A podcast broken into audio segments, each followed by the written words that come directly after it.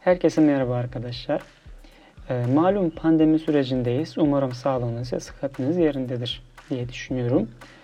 E, aramızda hastalar varsa da onlara da geçmiş olsun dileklerimi iletiyorum.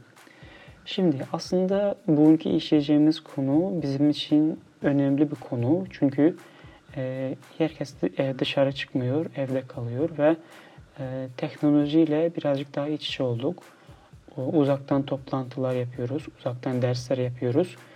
Ee, onun için dijital ortamı bayağı kullanıyoruz. Şimdi bugünkü işleyeceğimiz konu dijital yurttaşlık. Şimdi dijital yurttaşlığın uygulamalarının kullanım amaçlarını ve önemlerini birazcık konuşacağız ve e-devlet, e-randevu, e-bankacılık, e-okul gibi uygulamaların incelemesinde değineceğiz. Başlayalım.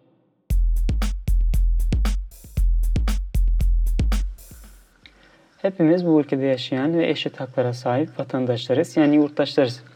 Birlikte yaşayan yurttaşlar olarak bazı toplumsal kurallara ya da yasaların belirlediği kurallara uymak zorundayız.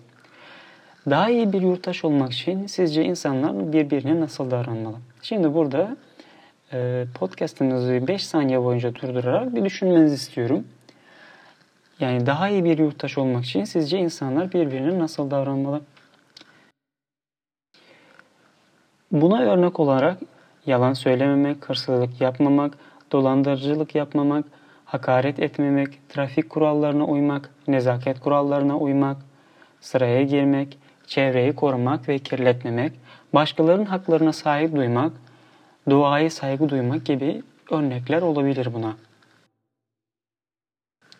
Peki şimdi biraz daha dijital yurttaşlığa geçelim. Dijital yurttaşlık internet aracıyla dünyanın dört bir yanından birbirine bağlanan insanlar aynı çevrim içi ortamını paylaşıyorlar. Tıpkı bizim aynı ülkeyi, aynı şehri paylaştığımız gibi buna dijital ya da siber dünya dahi diyebiliriz. Çevrim ortamda gerçek hayatta olduğu gibi bizim bazı kurallara uymamız gerekiyor. Dijital ortam paylaşan herkesin bu kurallara uyması beklenir. İşte buna da dijital yurttaşlık diyoruz. Yani gerçek hayata uymamız gereken tüm kurallara internette gezinirken de uymamız gerekli. Peki sizce internet ortamında iyi bir dijital yurttaş olmak için ne yapmalıyız? Şimdi bu sorunun cevabı içinde dijital yurttaşlığın 9 tane kuralı var. Dijital erişim, dijital ticaret, dijital iletişim, dijital okul yazarlık, dijital etik, dijital kanun, dijital hak ve sorumluluklar, dijital sağlık, dijital güvenlik. Şimdi bu 9 tane kuralı birazcık daha açalım. 1. Dijital erişim. Herkes için internet. Üretken vatandaş olmak için eşit olarak teknoloji imkanlara dijital erişim sağlanması anlamına gelir.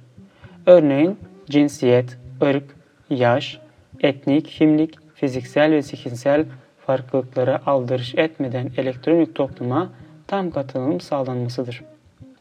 İyi bir dijital yurttaş, internette rastladığı içeriklerin doğru ve yanlış olup olmadığını anlayabilmelidir.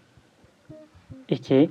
Dijital ticaret İnternetten alışveriş ile riskleri bilmeli, güvenli alışveriş yapabilmeli, yanıltıcı içeriklere kanmamalıdır. Ve üçüncüsü dijital iletişim. İnternette konuştuğu, paylaşımda bulunduğu diğer kişilerle saygılı bir iletişim kurabilmeli, internet ortamında kişisel bilgilerin gizliliğini kötü niyetli insanlardan koruyabilmeli. 4. Dijital okuryazarlık Burada bizim bilişim teknoloji ve interneti etkili bir şekilde kullanabilmeliyiz. Dijital araçlarla bilgiye ulaşabilmeli, bilgi üretebilmeli ve paylaşabilmeliyiz. 5. Dijital etik Burada da gerçek hayatta olduğu gibi internette de etik değerlere saygılı olmalı, ahlak çerçevesinde yapılması gereken davranışlar sergilenmelidir. Altıncısı dijital kanun. Burada da gerçek hayattaki gibi suç olan tüm davranışları internette de aynı suçların geçerli olduğunu bilinmesi gerekiyor. Buna uymayanları da ilgili birimlere bildirilmesi gerekiyor. Yedincisi dijital hak ve sorumluluklar. Bunu da e, normal hayatımızda e, başkalarının bize yapmasını istemediği bir davranışları e, biz de karşı tarafa yapmamalıyız. İnternet ortamında da aynı bu şekilde. İnternette kendi, kendimize yapılmasını istemediğimiz bir davranışları karşı tarafa da yapmamalıyız. Başkalarının içeriklerini izinsiz kullanmamalıyız. Ve sekizincisi dijital sağlık. Dijital dünya bize çok kolaylıkları getirdi hayatımıza. Ee, oyunlar, videolar, internetler. Şimdi bunların güzellikleriyle beraber eğer çok fazla alışırsak o zaman bağımlılık derecesine çıkabilir. Onun için bilişim teknolojileri ve interneti kullanırken fiziksel ve zihinsel sağlığımızı korumalıyız. Bağımlılık derecesinde kullanımından da kaçınmalıyız. Ve dokuzuncusu da dijital güvenlik. Kişisel bilgi ve güvenliğine internet üstünde oldukça dikkat edilmesi gerekiyor. E, tıklama oranları çok yüksek olan e, tuzaklardan bazıları işte size bilinmedik bir akrabanızdan 1 milyon dolar servet kaldı. Almanız için bilgilerinizi giriniz ve sizinle iletişime geçelim gibi yazılar olabilir. Ya da internet ortamında güvenliği az olan e, sitelere banka numaralarımızı verdiğimiz zaman çalınma ihtimali olabilir.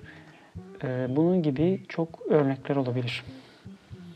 İnternet ortamındayken dijital yurttaşlık kurallarına uymamız hem kendimiz hem de ortamda paylaşan herkes için çok önemli. Bunun için gerçek hayatta yapmayacağımız hiçbir şeyi internet ortamında dahi yapmamalıyız. Eğer dijital yurttaşlık kurallarına uymazsak zorbalık yapmış oluruz. Dijital zorba olmamak için uzak durmamız gereken davranışları hiç unutmayalım. Şimdi bunları birazcık daha gözden geçirelim.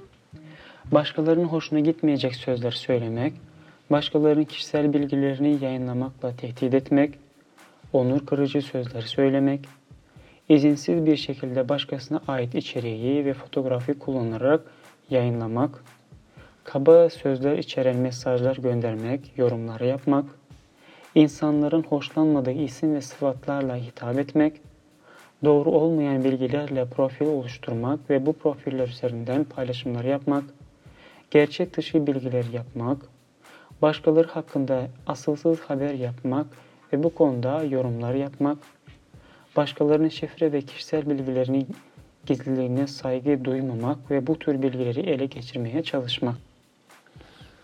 Evet arkadaşlar, dijital yurttaşlıkla ilgili birazcık konuştuk ve dijital yurttaşlığın 9 tane kuralından bahsettik. Ee, bir dahaki dersimize görüşmek üzere. Sağlıcakla kalın.